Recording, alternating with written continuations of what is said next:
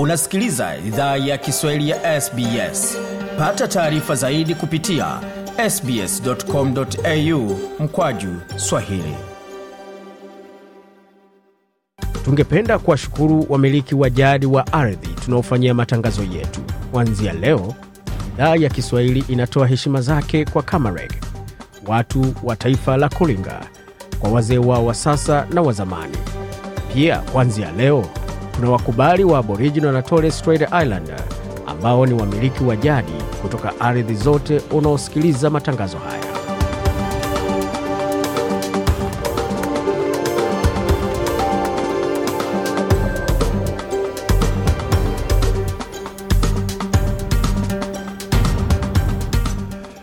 popote ulipo na karibu katika makala ya idhaa ya kiswahili ya sbs ukiwa na migode migerano katika studio za sbs na mtandaoni.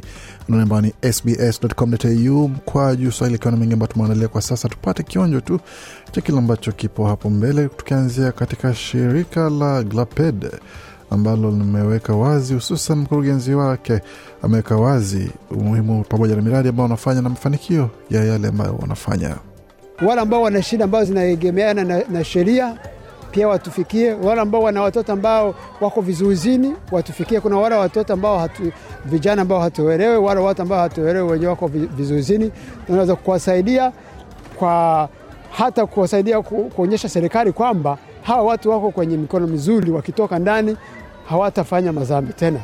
Bwana musanipo mkurugenzi mtendaji wa shirika la Glaped, akifunga kuhusu baadhi ya huduma wanazotoa katika shirika lake. Na je, umuhimu wa kuwa na sherehe ya Krismasi ya Kiafrika ni gani hapa nchini Australia? Bwana Isaac Simba na maelezo zaidi. tunaleta baafrikain bote pamoya, tunajua ya kama tunapasha kucelebre Krismas al l'africain kiasi baafrikain culture yetu ya baafrikain tuna promouvoir tuna promote uh, matalant ya bajeune surtout bajeune bayouth ba, uh, youth. Et puis tuna enjoy ni mwisho ya mwaka tuna celebrate christmas Bwana Isaac Kisimba hapo, mwanzilishi wa African Christmas Party ama sherehe ya Kiafrika ya Krismasi jijini Sydney, afunguka hapo kuhusu sherehe aliofanya pamoja na kuandaa na umuhimu wake kwa jamii kwa upana. Mengi zaidi kuhusu hayo katika taarifa ambazo zitakuja muda usio mrefu, lakini kwa sasa tupate muktasari wa habari.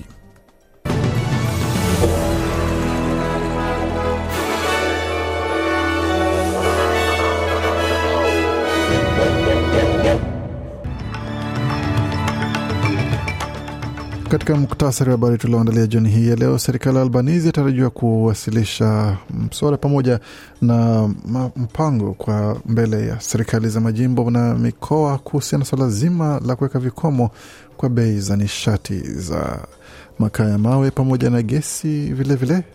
Swala la usalama katika fukwe laongezwa katika mtaala wa elimu hapo nchini Australia, hususan wanafunzi wa kimataifa wanakohusika. Na waziri wa NDIS sema kwamba anafanya juhudi yeye na wizara yake kuakisha kwamba wanapunguza idadi ya watu ambao wako hospitalini wakisubiri kuondolewa kwa sababu ya kusubiri mifuko yao ya NDIS, kumaanisha kwamba wale ambao bado hawajafanyiwa mipango ya kupewa huduma ya NDIS sasa itakuwa ni haraka zaidi, akilenga kuwa na kupunguza idadi ya watu ambao wako hospitalini kufikia Krismasi.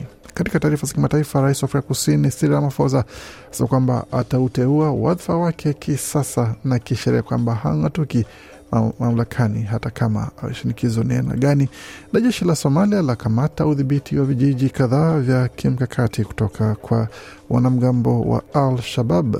Na katika taarifa za michezo, gwiji wa Brazil asema kwamba Pele asema kwamba yuko imara na mwenye matumaini mengi licha ya kuondolewa hospitalini kupelekwa katika sehemu ambapo anapewa huduma huduma ya kuakisha kwamba yuko sawa na afya yake inaendelea kufuatiliwa kwa karibu.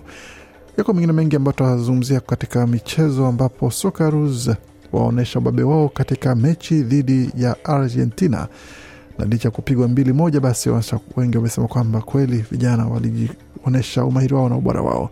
Yote tutaweza kujadili muda usio mrefu, lakini kwa sasa taarifa kamili za habari.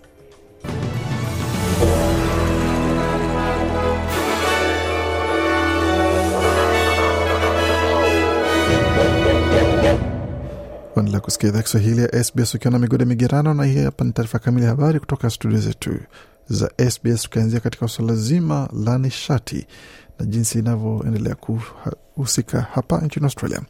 Serikali ya Albanizi inatarajiwa kuwasilisha mpango mbele ya viongozi wa majimbo na mikoa katika mkutano wa baraza la mawaziri wa kitaifa wiki ijayo kwa lengo la kupunguza bili za nishati kwa kuweka kikomo kwa bei ya makaa mawe yanayouzwa nchini. Waziri mkuu atahitaji msaada wa viongozi wa majimbo na mikoa. Hata hivyo, serikali za kusini Australia, Queensland na New South Wales zimejitokeza tayari kuonya kuhusu hatari za vikomo kwa bei za gesi na makaa ya mawe. Pia waziri wa nishati wa New South Wales Matt Kean alieleza shirika la habari la Sky kwamba kupunguza bei za nishati ni wajibu wa serikali ya shirikisho na Anasema serikali ya New South Wales itafanya kinachowezekana kufanya kazi na serikali ya madola kuhakikisha wateja hawaadhibiwi na vita visivyo halali nchini Ukraine. Hata hivyo, hili ni tatizo la kitaifa linalohitaji suluhu la kitaifa. Serikali ya madola imesema inaweza fanya kinachohitajika kupunguza ongezeko la bei ya umeme kwa familia na biashara, na tunatarajia watafanya hivyo, haijalishi jinsi watafanya hivyo. Kama wanataka zungumza kuhusu kuweka kikomo kwa bidhaa fulani, hiyo ni sawa. Kuna mbinu nyingi ambazo wanaweza tumia. Nataka waona kwamba wakileta suluhu na kutekeleza ahadi waliotoa kwa jamii ya Waaustralia, alisisitiza Bwana Markin, waziri wa nishati wa jimbo la New South Wales. Na usalama wa ufukweni umeongezwa katika mtaala kwa wanafunzi wa kimataifa baada ya serikali ya Australia kurekodi mwaka wake mbaya zaidi kwa vifo vya kuzama katika fukwe tangu rekodi zilipoanza kuhifadhiwa.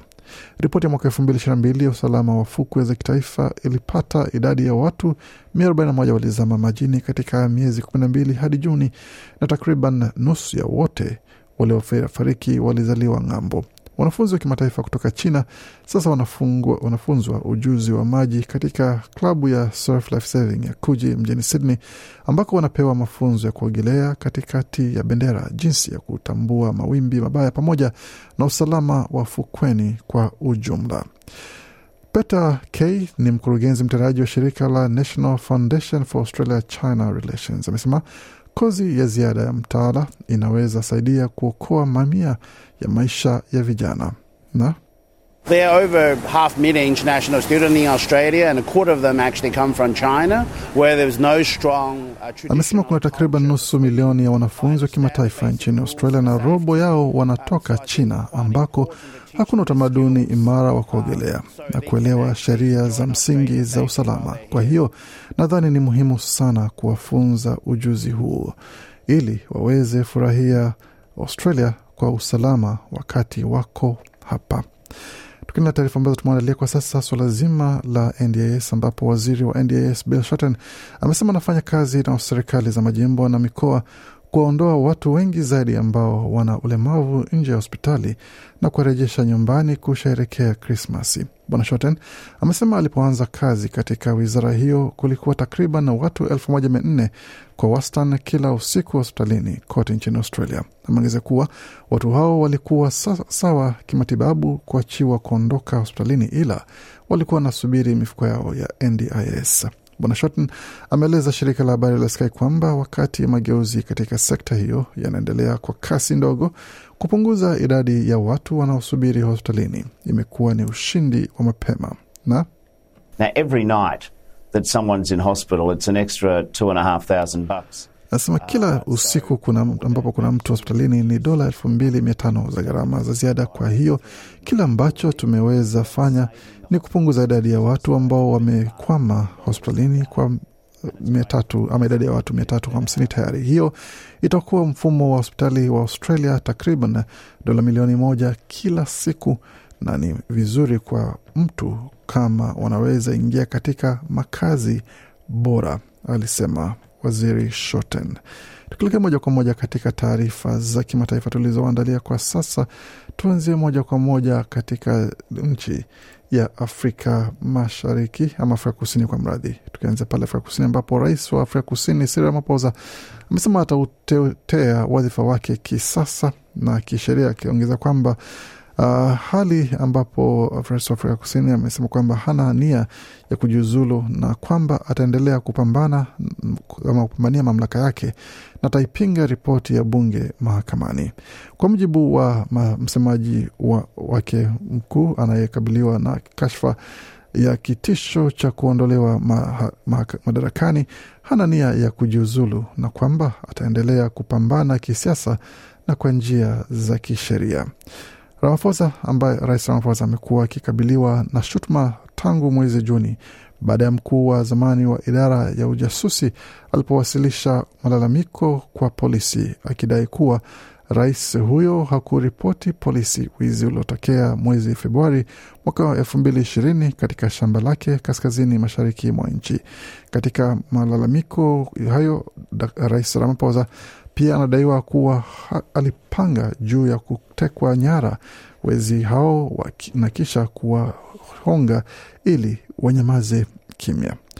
Rais wa Afrika Kusini hapo Ramaphosa kwa upande wake amekana kufanya makosa yoyote, lakini kashfa dhidi yake na taarifa za kupatikana zaidi ya dola nusu milioni zilizofichwa kwenye mito ya makochi zimetolewa wakati mbaya kwake kutokana na kwamba mnamo Disemba 16 Ramaphosa atagombea kwenye uchaguzi wa rais wa chama tawala cha ANC, nafasi ambayo ni muhimu katika kumwezesha kuendelea kusalia kama rais wa taifa la Afrika Kusini. Bila shaka tutaendelea kuwaletea taarifa hizo kwa karibu tutakapopata maendeleo mapya kuhusu yale ambayo yanajiri katika taarifa hizo.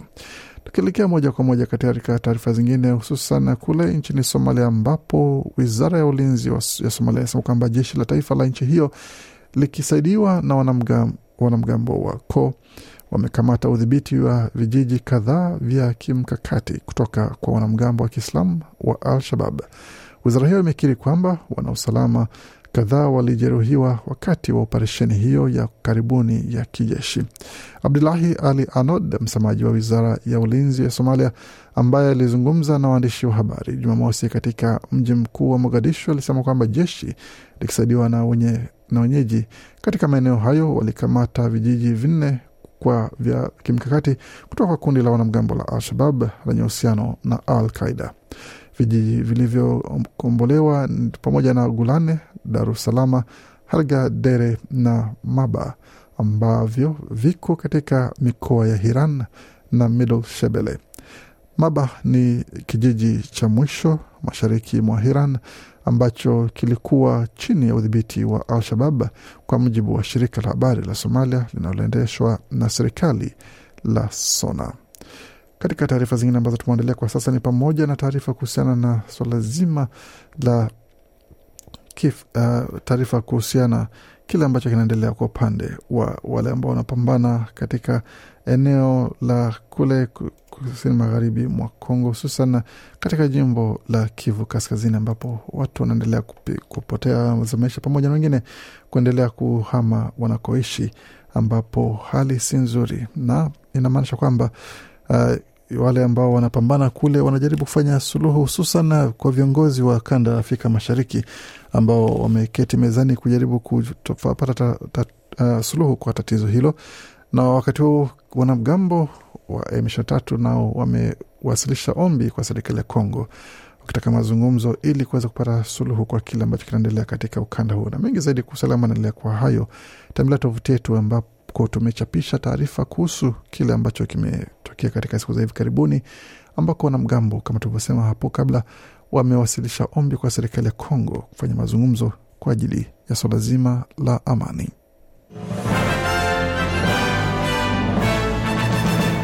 Tukiendelea yale ambayo tumeandalia kwa sasa, tutazame kile ambacho kimejiri katika ulimwengu wa michezo, tukianzia katika mchezo wa kuendesha baiskeli ama cycling kwa kimombo kama unajulikana, ambapo mwana baiskeli hapo Matthew Richardson ameweza kuonyesha Waustralia wakifanya wakipata ushindi katika michuano ya, ya baiskeli hapo. Richardson ambaye aliweza kumshinda Mholanzi Harry Leverson katika michuano hiyo. Ilikuwa ni mara ya kwanza kwa michuano mara tano katika michezo ya Olimpiki, mchezo wa Olimpiki um, kwa mradhi katika kumbi la Olimpiki la Velodrome la jiji la London. Tukielekea moja kwa moja katika cricket ambapo Australia imedai ushindi katika mchezo wa t wa, wa test wa siku moja dhidi ya West Indies kwa mikimbio mia sitini na nne hali ambapo iliweza kumgharimu nahodha wa Australia Pat Cummins kushiriki katika mchezo huo katika utakaokuwa kule Adelaide Oval. Ma Nathan Lyon alimaliza mechi yake ikiwa na mikimbio mia ishirini na nane na katika ova arobaini na tatu. Na katika masuala ya soka, mashabiki wa Socceroos, timu ya taifa ya mpira wa miguu ya Australia, wameweza kutembea vichwa vikiwa hewani na vifua mbele wakiweza kuwapa vijana heko pamoja na kuweza kuwapa moyo kwa kuweza kuonyesha umahiri wao na ubabe wao licha kushindwa katika mechi yao ya mchuano ama mwondoano dhidi ya Argentina ambapo magoli mbili, moja yalihusika kwa upande wa Australia wakifunga moja kutoka kwa Craig Goodwin ambaye alipiga fataki kuelekea katika lango la, la Argentina na mmoja wa walinzi wa Argentina kuweza kuguza na kuingia ndani. Vilevile kulikuwa na tarajio la goli la pili la kusawazisha kutoka kwa Aziz Behich, lakini kwa bahati mbaya likaweza kuzuiliwa. Na katika mazungumzo ambayo yalifanyika punde baada ya mechi hiyo na shirika la habari la SBS, Aziz Behich, mlinzi wa Australia, alikuwa na kusema kuhusu mchezo huo.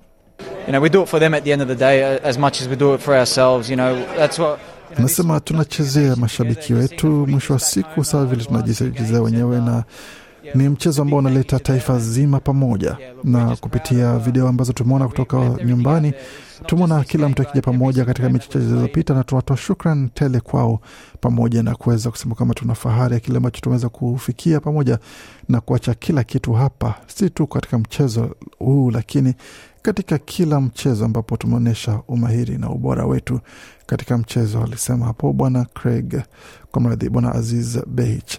Katika taarifa zingine za soka, gwiji wa Brazil uh, Pele kwa sasa yuko katika hali mbaya ya kiafya, ambapo anasema, lakini katika taarifa za muda mfupi zilizotolewa ni kwamba amesema kwamba yuko imara na mwenye matumaini makubwa alipokuwa akipatiwa matibabu katika hospitali ya Sao Paulo. Katika taarifa iliyotolewa Jumamosi alisema jumbe uh, za kumuunga mkono pamoja na kutazama Brazil kwenye kombe la dunia zimempa nguvu. Hapo awali hospitali hiyo ilisema kwamba bado anaendelea na matibabu na yuko sawa. Inafuatia ripoti nchini Brazil kwamba alikuwa anaanza huduma ya mwisho wa maisha baada ya tiba za kemikali za kimotherapi kushindwa kufanya kazi katika matibabu ambayo bwana Pele alikuwa akipata. Katika taarifa zingine za mechi ambazo zilitolewa mechi, mchezo kama tulivyosema hapo kabla, Australia ilicheza katika mechi ya kuondoa ya mwondoano ama ya, ya mchujo dhidi ya Argentina, Argentina wakipata ushindi magoli mbili kwa moja wakati katika mechi nyingine ambayo ilichezwa kabla ama kabla ya mechi hiyo ilikuwa ni kati ya Uholanzi dhidi ya Marekani vijana wa Uholanzi wakitoka na ushindi wa magoli tatu kwa moja kumaanisha kwamba robo fainali itakuwa ni kati ya Uholanzi na Argentina. Mechi ambayo itachezwa muda sio mrefu itakuwa ni kati ya Ufaransa na Poland, ikifuata mida ya saa kumi na mbili alfajiri kati ya England dhidi ya Senegal. Matokeo yote ambayo tutaweza kuletea moja kwa moja pamoja na kwenye tovuti yetu sbs.com.au. Vilevile waweza kutazama michezo mubashara bila malipo yote kwenye runinga SBS pamoja na kusikiza matangazo yake kwenye redio za SBS vilevile vile.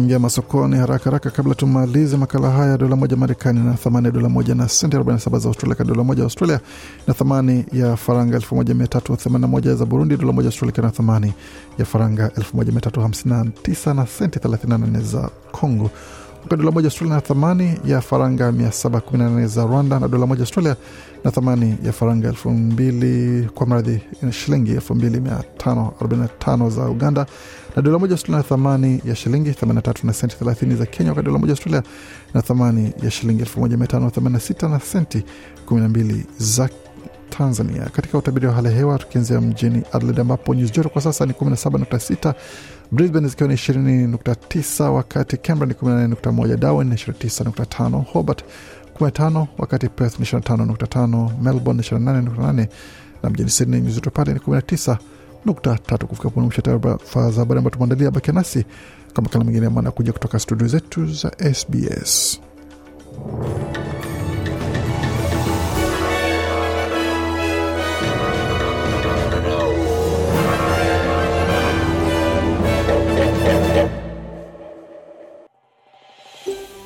Je, unataka kusikiliza taarifa zingine kama hizi? Sikiliza zilizorekodiwa kwenye Apple, Google, Spotify au popote pale unapozipata.